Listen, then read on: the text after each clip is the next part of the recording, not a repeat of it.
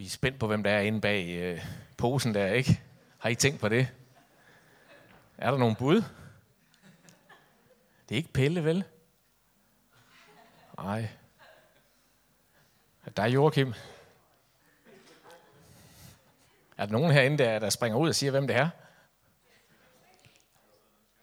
Nå. Nå, men øh, jeg venter lige på, at nogle slides kommer op her.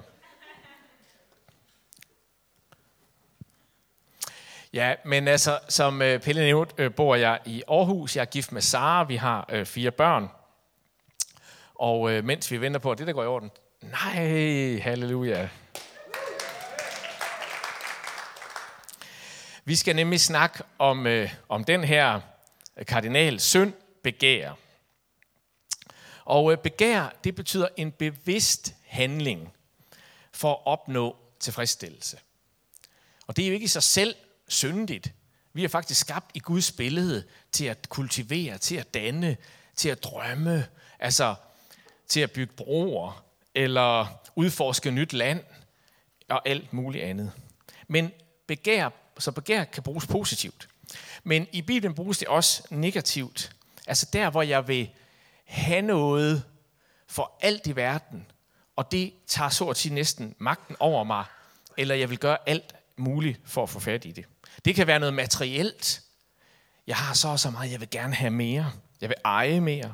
Det kan være magt, status, og det kan også være erotisk. Begær handler om en bevidst handling, man gør for at opnå en form for dyb tilfredsstillelse. Og der er altså en skyggeside ved det, og det vil vi få at se her. Jeg vil så tale særligt, har jeg aftalt med Pelle, om seksuel begær. Ikke fordi det nødvendigvis er vigtigst, men fordi der er en tradition i kirken for masser af misforståelser omkring det. Så jeg tænker, det var vigtigt at sige noget om det. Og det er en udfordring. Det er det, fordi øh, i den kultur, vi lever i, er der en debat om køn og seksualitet. Den kører for fulde udblæsninger. Og det er, det er desværre blevet sådan, at for at snakke om det, så kommer vi meget hurtigt til at snakke om krænkelser og rettigheder. Og det har noget at gøre med, at vi lever i en tid, hvor vi tager vores identitetsarbejde med ind i alle rum. Som mennesker tager vi spørgsmålet, hvem er jeg, med ind i alle rum. Og det gør man også som universitetsstuderende i dag. Så når en biologisk øh, professor i København taler om to køn, fordi han underviser i biologi, det er svært at komme udenom, han og hun, når man taler om dyr eller hvad det nu er, eller mennesker for den sags skyld, så er der nogle studerende, der føler sig krænket. Og det er jo ikke fordi, de er idioter, selvom det lyder tosset. Det er jo fordi, de, de, de hører det, han siger, som et bud på deres identitet, som noget, der handler om dem. Og det er altså træk ved vores tid, at vi tager det her identitetsarbejde med ind. Derfor har den politiske debat også ændret sig meget, blevet meget mere orienteret omkring værdier og hvem vi er, end øh, en pragmatisk diskussion om, hvor en motorvej skal ligge. Så det er et minefelt på den måde, og også at tale om det her. Så kæmper vi også med den fordom, som trives, at den kristne tro, især Paulus, har et negativt syn på sex i det hele taget og på seksuel begær. Og vi kæmper jo også med kirkens forsømmelser og fejl i kirkehistorien på det her område. Vi skal se det næste billede her. Her er lidt fra kunsthistorien her, både den moderne og den ældre, om den her kardinalsøn. Begge de her billeder er faktisk malet af kunstnere, der vil sige noget om øh, begær som kardinal øh, synd eller som dødssynd. Og I kan se øh, øh, det billede længst øh, til højre for jer, det er Hieronymus' kendte billede med alle øh, kardinalsynderne. Og der er altså gang i den der havefest, der er en, der får nogle smæk og sådan noget. Men ellers er det svært helt at se præcis, øh, hvad det er, der foregår. Øh, så er der sådan lidt mere moderne billede, og det er faktisk meget interessant. Jeg faldt over det for den her tegneserie om dødssynderne. Fordi den mand, der er der, er han fyldt af lyst efter hende kvinden, eller er han udmattet og træt? Hvad tror I? Hvad tænker du, når du ser det?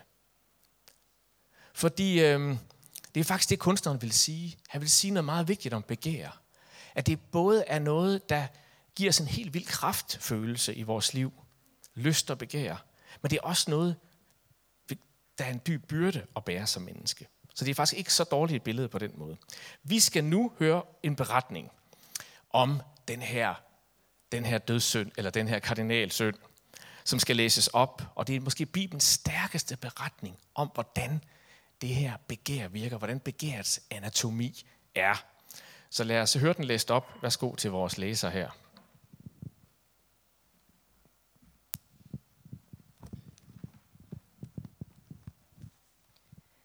Vi skal læse øh, 2. Samuels bog, kapitel 11, vers 1-27.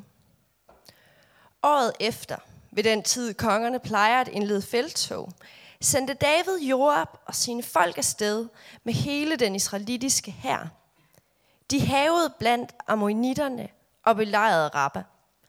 David blev tilbage i Jerusalem. En gang ved aftentid stod David op af sin seng og gik rundt på taget oppe af sit hus. Deroppe fra fik han øje på en kvinde, der var ved at tage bad. Hun var meget smuk. David sendte bud og forhørte sig med kvinden, og han fik det svar, at det var Batseba, Eliams datter, Hittiten Urias' kone. David sendte så bud efter hende. Hun kom ind til ham, og han lå med hende. Hun havde netop renset sig efter sin menstruation. Bagefter gik hun hjem. Men kvinden var blevet gravid. Og hun sendte bud til David og fortalte ham, at hun var blevet gravid. Så sendte David bud til Joab. Send Hittiten Urias til mig. Det gjorde Joab. Og da Urias var kommet, spurgte David ham, hvordan det stod til med Joab og med herren og med krigen. Derpå sagde David til Urias, gå nu ned til dit hus og vask støvet af dine fødder. Urias forlod da kongens hus, og en gave fra kongen blev sendt efter ham. Men Urias gik ikke hjem. Han lagde sig ved porten til kongens hus, blandt de andre, der stod i hans herres tjeneste. Da David fik at vide, at Urias ikke var gået hjem, sagde han til ham, Du har en lang rejse bag dig. Hvorfor går du så ikke hjem? Urias svarede David, Både arken og israelitterne og judæerne bor i grenhytter, og din herre og min herre Joab og dine mænd, herre konge, har slået lejr på den bare jord. Skulle jeg så tage hjem, spise og drikke og ligge med min kone, så sandt du lever, jeg gør det ikke. David sagde til Urias, så bliv her i dag. I morgen lader jeg dig gå. Urias blev så i Jerusalem den dag. Dagen efter indbød David ham til middag og drak ham beruset. Alligevel gik han ikke hjem om aftenen, men gik ud og lagde sig blandt sin herres folk. Næste morgen skrev David et brev til Joab og sendte det med Urias.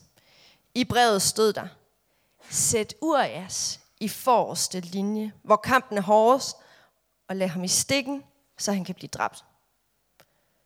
Joab, der havde holdt øje med byen, satte Urias på det sted, hvor han vidste, at der stod tabre krigere. Da nu mændene i byen gjorde udfald mod Joab, faldt den del af Davids folk. Også Hittiten Urias døde. Joab sendte bud til David om hele slagets gang, og han indskærpede sendebuddet. Når du har aflagt beretning til kongen om hele slagets gang, så farer kongen måske op i vrede og siger til dig, Hvorfor kæmpede I så nær byen? I måtte da vide, at der ville blive skudt op fra muren. Hvem var det, der slog Abimelech, Jerobesets søn ihjel? Var det ikke en kvinde, som smed en kværnsten ned på ham fra muren i Tebes, så han døde? Hvorfor kom I den mur så nær? I så fald, skal du sige, også din tjener, Hittiten Urias, døde. Så tog budet afsted og kom og fortalte David alt, hvad Joab havde pålagt ham. Han sagde til David, selvom mændene fik overtaget og rykkede ud mod os på åben mark, drev vi dem tilbage til byporten. Men da bueskytterne begyndte at skyde på os fra muren, blev nogle af kongens folk dræbt. Også din tjener, Hittiten Urias, døde. Da sagde David til budet, sig til Joab, det skal ikke bekymre dig. Sværet fortager både den ene og den anden. Nej, forstærk angrebet på byen og riv den ned. På den måde skal du sætte mod i ham. Da Urias' kone hørte, at hendes mand var død, holdt hun lige klage over sin mand. Men da sørgetiden var omme, hentede David hende hjem til sig. Han giftede sig med hende, og hun fødte ham en søn. Men det, David havde gjort, var ondt i Herrens øjne. Tak for det. Det er en nøgleberetning omkring det, vi taler om i dag. Selvom den foregår i en helt anden tid og en helt anden situation, end vi befinder os i. Alle, alle dynamikkerne i begær, hvordan begær, når, når vi virkelig begærer noget i livet, er til stede her. Det begynder ofte med restløshed på den tid af året, da David normalt vil gå i krig. Da han normalt vil erobre noget, bygge en bro, gøre et eller andet, der sad han og kedede sig lidt. Han var restløs. Og i den restløshed fik han øje på Batseba. Og det er det næste, der tit kendetegner den her dynamik i menneskers liv. Der er nogle omstændigheder, der virker tilfældige. Tilfældige omstændigheder. Tilfældigvis, uheldigvis var Batseba, Batseba synligt i bad et andet sted i en anden bygning, da David sad der på taget. De omstændighederne var der lige pludselig. Det er en mand på forretningsrejse, der sidder i en bar, og lige pludselig, hvor han sidder og keder sig og savner familien, er der en smuk kvinde. Omstændigheder.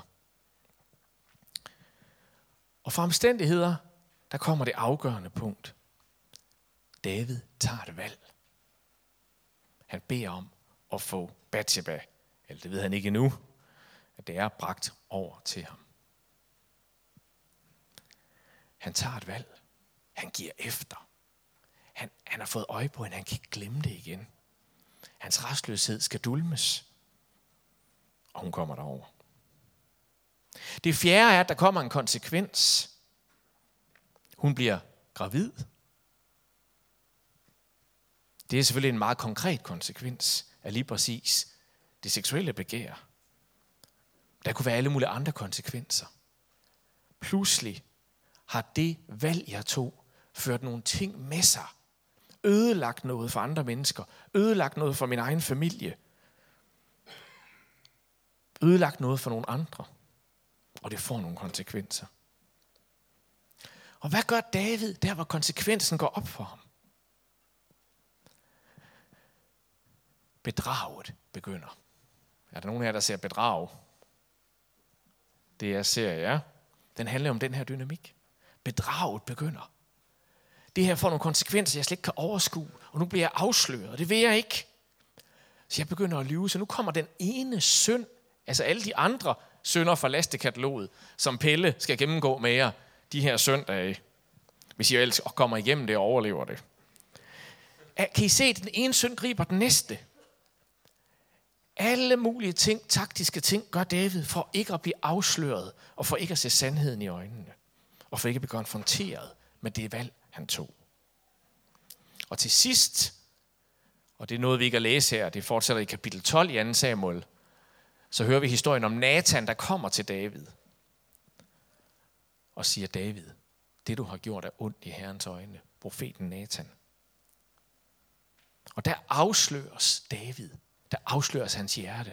Og han falder ned og siger, jeg har syndet mod Herren. Og han får en straf. Vi er i den gamle pagt. Han får at vide, at din søn skal dø, og så videre. Det var også muligt, at David ikke havde omvendt sig. Han kunne have ladt Nathan dræbe os, og så kunne det have eskaleret. Men det her, det er dynamikken i begærs skyggeside. Restløsheden eller uroen. Nogle omstændigheder, der er til stede. Nogle valg, jeg så tager. Nogle konsekvenser, det får noget mere bedrag. Og så står jeg der, hvor jeg enten må omvende mig, eller forhærde mig. Kan I høre det? Det er en moderne historie. Om hvad der sker i masser af ægteskaber, masser af familier og masser af relationer. Det er de færreste mennesker, der står op om morgenen og siger, nu vil jeg være utro. Eller nu vil jeg bare give efter for mit begær efter en anden, i mit tilfælde en anden kvinde. Nej, der er en restløshed, der er nogle omstændigheder, og det bliver for overvældende. Og det får konsekvenser, man slet ikke har tænkt igennem. David, han var passioneret. Han var en passioneret tilbeder. Det ved vi. Han havde også et, hans begær var også positivt rettet. Hans længsel efter Gud, efter tempel for Gud, og så videre og så videre. Han var en modig, han var en leder i Israel. David havde alt, hvad man kunne have. Han havde rigeligt med koner. Jeg synes, det er rigeligt at have en, men dengang havde man mange. Han havde rigeligt med koner. Han havde penge, han havde succes. Vi, vi er kommet til den tid, hvor han havde sejret over alle sine fjender. Alt var lykkedes. Og der vil han have mere. Det siger alt om begærets skyggeside i vores liv. David var ikke en mand, der ingenting havde fået. Der bare sad og havde ondt af sig selv. Der ingenting var lykkedes for. Og nu ville han nu have han så mulighed for dog at tage Bathsheba. Nej. Det er ikke misundelse på den måde. Det kommer ind på en anden, en anden synd. Misundelse. Nej, af en eller anden grund vil han bare have mere. Det er den ambitiøse side af vores persons skyggeside. Erobringstangen. Jeg vil have det, jeg ikke har. Og jeg vil sætte alt over styr for det, når den her kraft bliver sluppet løs. Hende der Brita, kan I huske hende med hesten nede i Sydafrika og diamanterne og alt det der? Kan I huske hende? Jeg kender hende ikke personligt, men øh, hun er blevet en offentlig kendt figur, Brita. Jeg tror ikke på, at Brita hun fik arbejde i Københavns Kommune, eller hvor det nu var, og sagde, nu vil jeg snyde og bedrage. Nej, men en dag, måske manglede hun penge, eller måske så hun lige pludselig en mulighed. Der var nogle omstændigheder. Og hun begyndte lige så stille. Hun begyndte formentlig ikke med 111 millioner lige lave den første overførsel, vel? Hun prøvede sikkert med nogle få tusind. Jeg kender ikke noget til sagens detaljer. Det lykkedes, og mere og mere. Det er begærets anatomi. Det er det, vi skal få fat i i dag. Derfor siger de ti bud, du må ikke bryde et ægteskab. Og bud nummer ni, du må ikke begære din næstes hustru, eller vi kunne sige mand, hus, eller noget, der hører din næste til. Du må ikke give efter for den dynamik.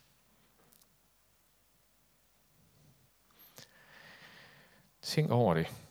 Prøv at se, hvad biskop Gunnar han skrev i 1200-tallet, da den danske konge vi lave den første, vi kan sige bud på en grundlov for vores land. Den hedder Jyske Lov, eller Danske Lov, eller Vikingeloven, eller den har haft det forskellige navne.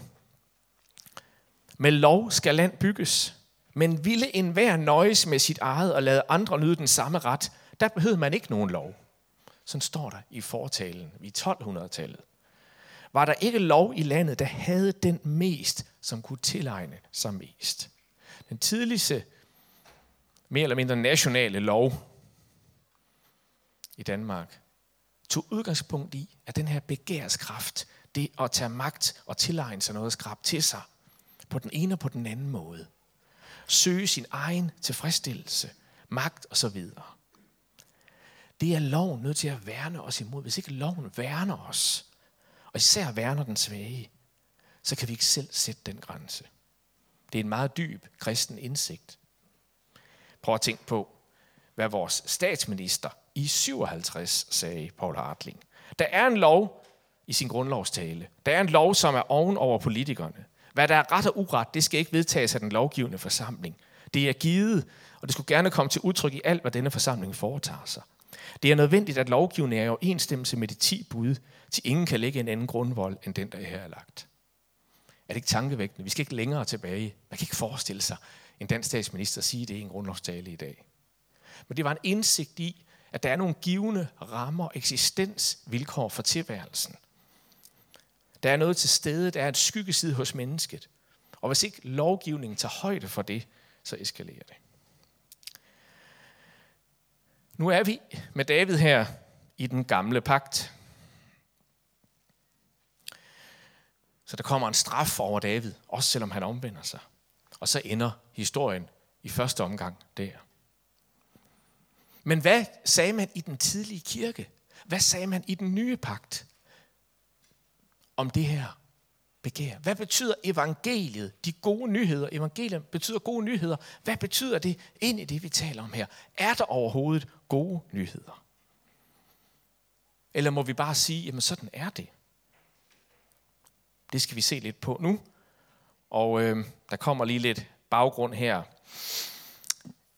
I Romeriet, og det er altså det store dominerende rige, og store dominerende kultur på Jesu tid og Paulus' tid.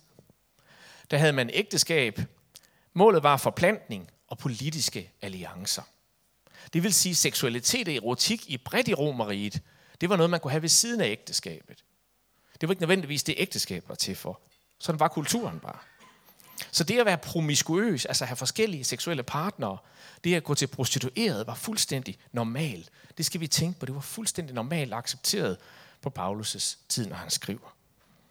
En patriark, en romersk husfar, han havde ret til at have sex med sine slaver. Altså de der øh, tjenere, som ikke havde deres frihed, som arbejdede i det romerske villager. Man var bekymret over for for mange piger, så øh, det var meget, meget normalt, at hvis en kvinde fødte et barn, og det viste sig at være en pige, så blev hun bare sat ud. Det var den tids abort, kan man sige. Og det betyder, der er mange, der anslår, at ca. 70% af befolkningen har været mænd på det her tidspunkt. Og der er også brug for flere mænd, fordi mænd opfører sig, som de gør, og slås og dør i krige og alt muligt. Det her siger jeg bare for at forstå den baggrund, Paulus han skriver ind til, til de tidlige menigheder i Romeriet. Hvad for en kultur levede de i?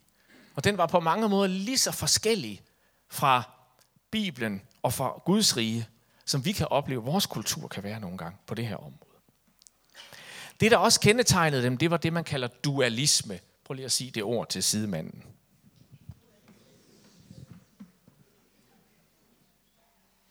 Det er en grundlæggende filosofi og tænkning om, at sjæl og krop er to forskellige ting.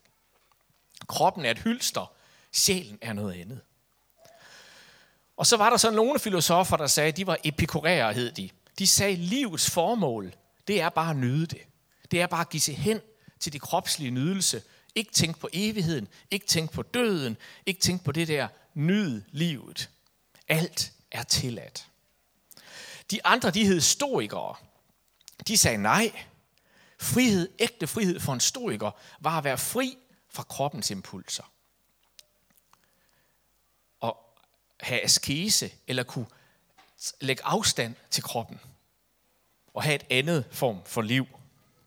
Men fælles for både epikurære og stoikere, altså det, der var de hovedstrømninger i synet på det her på den tid, var den her dualisme, adskillelse mellem krop og sjæl. Så vi skal ikke undre os, når vi læser, at Paulus til menigheden i Korinth hele tiden udfordrer dualismen. Fordi menigheden i Korinth bestod af romer, der tænkte på den her måde. De havde store konflikter i menigheden. Paulus kalder den til forsoning og enhed. Deres nådegaver var blevet konkurrencejag mellem hvem havde den største gave. Paulus kalder dem til fællesskab. Og seksualitet var altså forstået på den her dualistiske måde. Så nogen i menigheden sagde, det er jo bare kroppen, jeg gør noget med. Det har ikke noget med ånden at gøre. Og nogen talte for askese. I 1. Korintherbrev i Nyt Testamente, der møder vi altså de her to grupper. Og det er her, Paulus siger noget om seksualitet og begær, som er vigtigt at få sagt her, fordi de så ofte er blevet misforstået. Hvad sagde de promiskuøse, unge, nye romerske kristne i Korinth? De sagde cirka sådan her, det var deres slogan. Jeg har sulten, når jeg er sulten, så spiser jeg. Når jeg føler begær, så prøver jeg at få sex de var altså den form for dualisme. De var epikurerende, kan man sige. De, øh, de sagde, jamen det er da ikke så kompliceret. Jeg har sulten, jeg spiser, jeg har lyst, jeg har begær, jeg er sammen med en prostitueret, eller hvad jeg nu kan. For det er jo bare kroppen. Det har ikke noget med ånden at gøre. I ånden kan jeg tilbe Gud. Det var de, de promiskøse. Lad os se, hvad Paulus sagde til den gruppe. Han sagde sådan her. Alt er tilladt mig. Han citerede dem. Det var et slogan, de havde. Alt er tilladt men alt gavner ikke. Alt er tilladt mig, men jeg skal ikke lade noget få magt over mig. Igen et andet slogan, de havde, det var, maden er til maven. Altså det er lige meget, hvad du spiser. Med andre ord, det er lige meget, hvad du gør med din krop, og hvem du har sex med. Begge dele vil Gud lade forgå. Læmet er ikke til utugt, men til for Herren, og Herren for læmet. Og så siger han, og Gud oprejste Herren, og vil oprejse os ved sin kraft. Ved I ikke, at jeres lemmer er kristi lemmer? Skal jeg da gøre kristi lemmer til en skøges lemmer? At deles ikke. Eller ved ikke, at den, der binder sig til en skøge, er et læme med hende. Det hedder jo, at de to skal blive et kød. Men den, der binder sig til Herren, er en ånd med ham. Hold jer fra utugt. Al anden synd, som et menneske begår, er uden for lægemet, men den, der lever utugtigt, synder mod sit eget lægeme. Eller ved ikke, at jeres lægeme er tempel for helligånden, som er i jer, og som I har for Gud. I tilhører ikke jer selv, for I blev købt dyrt. Er derfor Gud med jeres lægeme. Til dem, der sagde, jamen jeg kan godt gøre noget andet. Jeg kan have et del liv. Jeg kan have et liv med min krop og min lyst og mit begær. Og det er, det er for sig. Og så kan jeg have et åndeligt liv i menigheden. Og som disciple Jesus herovre, sagde Paulus, nej, det kan I slet ikke. Jesus er jo opstået. Gud vil have, ånden vil have kroppen med. Din krop er lige så meget det, du tror med, som din sjæl og dine tanker og dit hjerte. Helligånden bor i dig. Det er jo helt vildt. Du er Guds tempel. Det er da ikke lige meget, hvad du gør med dit læme. Og så bruger han udtrykket formaning til dem, hold jer for utugt. Porneia, der har vi ordet porno på dansk. Altså det utugt var dengang forstået som alle former for sex eller seksuel tilfredsstillelse uden om et ægteskabsramme, uden om pakten. Hold jer for det, siger han til dem. Fordi jeres læme er vigtigt. Det er vigtigt, hvad du gør med din krop. Det er en del af dig, din identitet også. Du tilbeder Gud med kroppen. Det vil sige, han siger, Paulus her, sex er ikke bare en drift, ligesom sult, og så skal du bare have noget at spise, og så er det det. Det er mere end det. Det er noget, der skaber dyb enhed mellem to mennesker, der lever i et paksforhold. På en måde så siger Paulus noget meget moderne. Jeg læste lige Johan Ørting. Kender I hende, hende der seksologen? Nogle synes, hun er lidt poppet, ikke? Hun siger sådan her, en kvinde kan ikke åbne sit skød for en mand, uden at åbne sit hjerte. Hun siger jo egentlig det samme som Paulus. Du kan ikke bare have et seksuelt forhold til nogen fuldstændig adskilt fra dit hjerte. Det kommer til at hænge sammen. Og derfor vil du også såre dit hjerte og den andens hjerte, hvis du bare har, har, har, har et promiskuøst liv. Der var som sagt også asketer i menigheden i Korinth. De havde et andet tema, et andet motto. Det lød cirka sådan her. Kroppen er ond. Den er syndig, den er faldet. Derfor holder jeg mig fra sex og i det hele taget fra at gøre noget med min krop. Jeg prøver at fortrænge den side af mig selv og bare være åndelig. De sagde altså det samme som de andre, men de tog den modsatte konsekvens. Til dem siger Paulus også noget i Korintherbrevet. Hvad angår det, I skrev, så er det bedst for en mand ikke at røre en kvinde. Men for at undgå utugt skal en hver mand have sin hustru, og en hver kvinde sin mand. En mand skal give sin hustru, hvad han skylder hende, og en hustru lige så sin mand. En hustru råder ikke over sit eget læme, men det gør hendes mand. Lige så råder heller ikke en mand over sit læme, men det gør hans hustru. Den her tekst er en af de mest misforståede i teologiens historie. På engelsk har man en bedre oversættelse, som efter min mening svarer bedre til grundteksten. Der står der, hvad angår det, I skrev, kolon. Det er bedst for en mand ikke at røre en kvinde. Det vil sige, at Paulus citerer dem. Det er altså ikke Paulus, der siger, det er bedst for en mand ikke overhovedet at røre en kvinde. Nej, det er noget, de har skrevet til ham i deres brev, den her gruppe. Og så citerer Paulus det, og sådan er den engelske oversætter også lavet med situationstegn. Der står ikke i teksten, der behøver ikke at blive oversat, så er det bedst. Det er altså ikke et byd, et bud fra Paulus. Det er meget, meget afgørende. Det ville også være utænkeligt, at Paulus, der var jøde, ville tale så negativt om seksualitet og frugtbarhed, som spiller så positiv en rolle i deres tradition. Nej, han citerer asketerne. Der var altså nogle asketer i menigheden, der sagde, sådan som folk lever i Korinth med prostitution og alt muligt, så er det meget bedre, at vi som en del af vores åndelige liv slet ikke har med det andet køn at gøre. Men Paulus siger, nej, det er helt vildt naivt. Det vil virkelig føre til utugt. Nej, enhver kvinde og mand skal have henholdsvis sin kvinde og sin mand. Og de skal give hinanden, hvad de skylder. Og det er altså ikke en tier til is, vel? Tænk sig, hvor moderne Paulus er. Han siger, ikke nok med, at man skal være gift. men du skylder faktisk din ægtefælle at have seksualitet, og have kærlighedsliv, og have intimitet, og have sex med vedkommende. Som udgangspunkt. Du er det, du er skyldig. Det skal du tage vare på. Du må ikke arbejde så meget, eller have så travlt, at du slet ikke har lyst til det, eller slet ikke giver plads til det i jeres forhold. Han går endnu videre, han siger, I råder faktisk ikke over din egen krop, I råder over hinandens krop. Igen, det var ikke nyt, at manden råder over kvindens krop, men det var radikalt nyt, at Paulus siger, at kvinden råder over mandens krop. Han er i den samtid ultramoderne.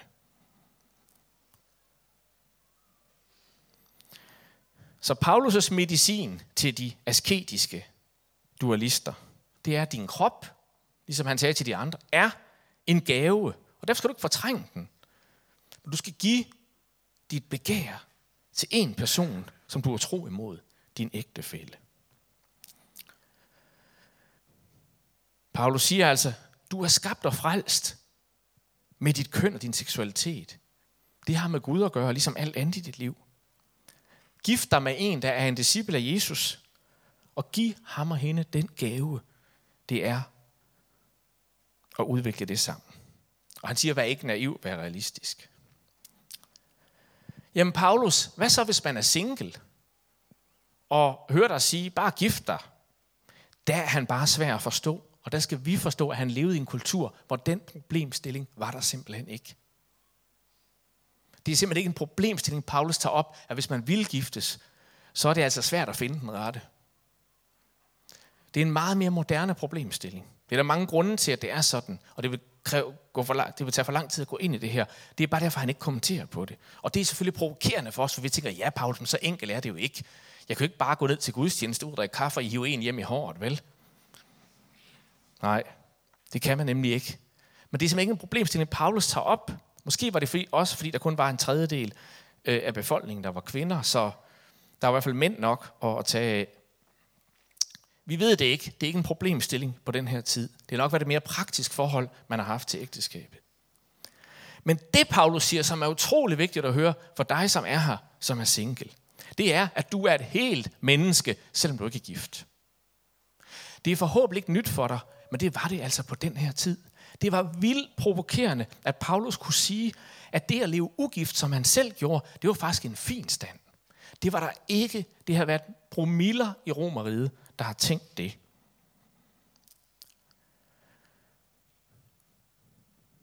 Han siger også videre i praksis til singlerne. De havde nemlig også et motto, nogle af dem, og sagde, jeg brænder af begær. Så sagde han, hvis du gør det, så gift dig. Og det er så her, at vi godt kan tænke, ja Paulus, men det kommer jo ikke bare lige af sig selv.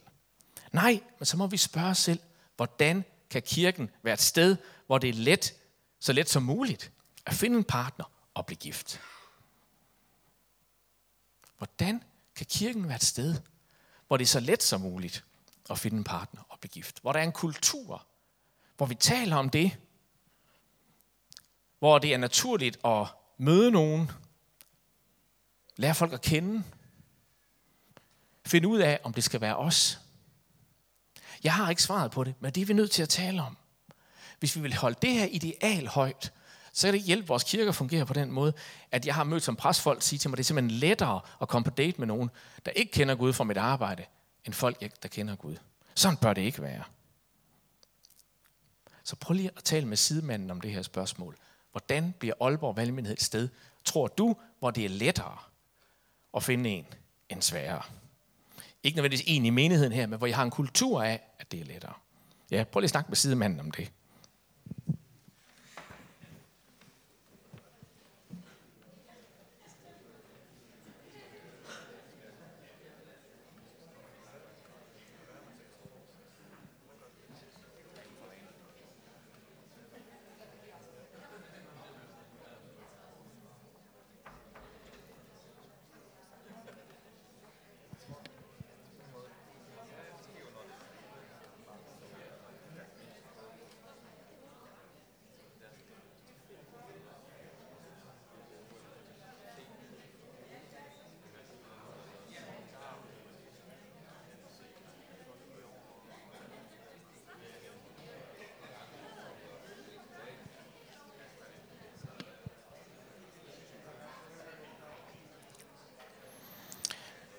Godt. Vi er ved at være inden for landing.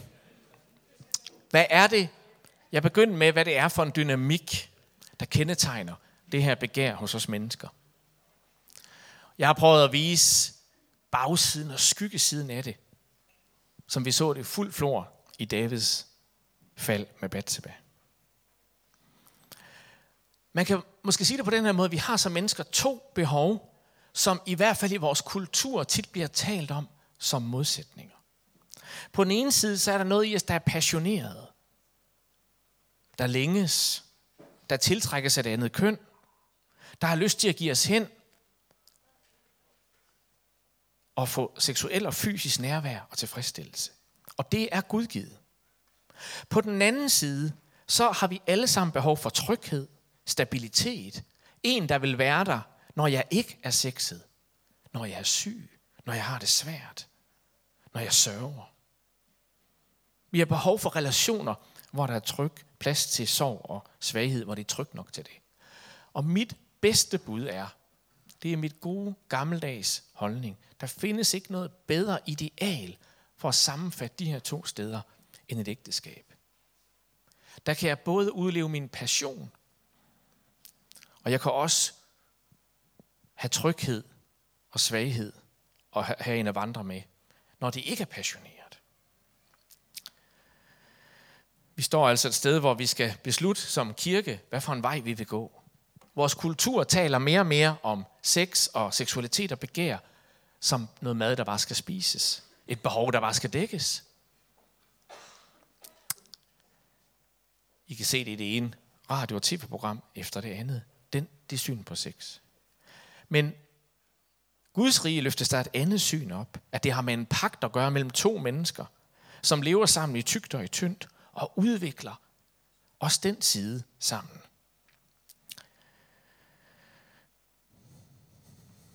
Jeg har øhm, selv haft stor glæde af at læse David Snarch, en amerikansk psykolog og meget kendt underviser om det her.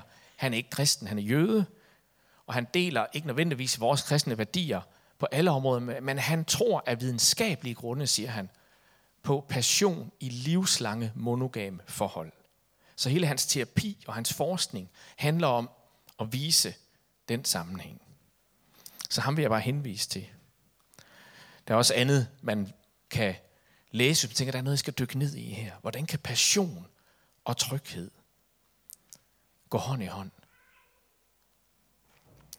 Lad os rejse os og bede sammen.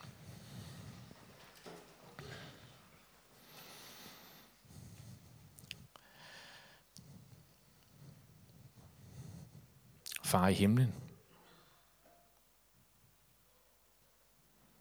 Du har skabt os som mænd og kvinder, og vores hjerte er uroligt, indtil det finder hvile hos dig. Det er uanset om vi er her i dag og er gift, eller skilt, eller singler, eller kærester, eller har været det.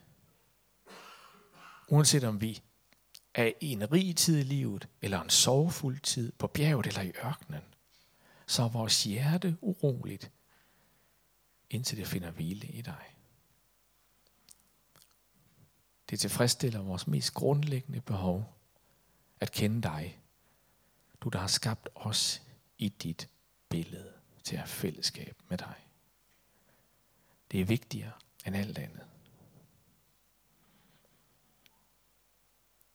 Så vi vil høre dit kald til os om den pagt om at være en ånd med Herren. Find glæde i dig, find tryghed i dig, find hvile i dig. Du har også skabt os med længsler og begær. Og fordi vi er i en falden verden, far, så kan det tage os på en måde, så vi ødelægger noget for andre. Vi vil have noget andre har. Og det kan føre os ud i ulykke og katastrofe. Og jeg beder for alle os, der er her, der tænker om valg vi tog, som vi fortryder, som bliver dyre og kostbare. Om noget og tilgivelse, heling og genoprettelse. Og jeg beder for de af os, der nu kæmper med fristelse, eller med vanskeligheder, hvad enten vi er det ægteskab, vi har de vanskeligheder, eller det er som single, vi har det. Jeg beder om trøst, om håb, om fred. Og så beder jeg for Aalborg Valgmenighed, at det må være en menighed, hvor der er mere og mere passion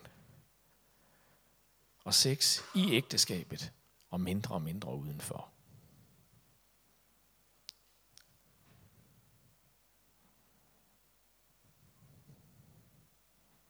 forny og forfrisk.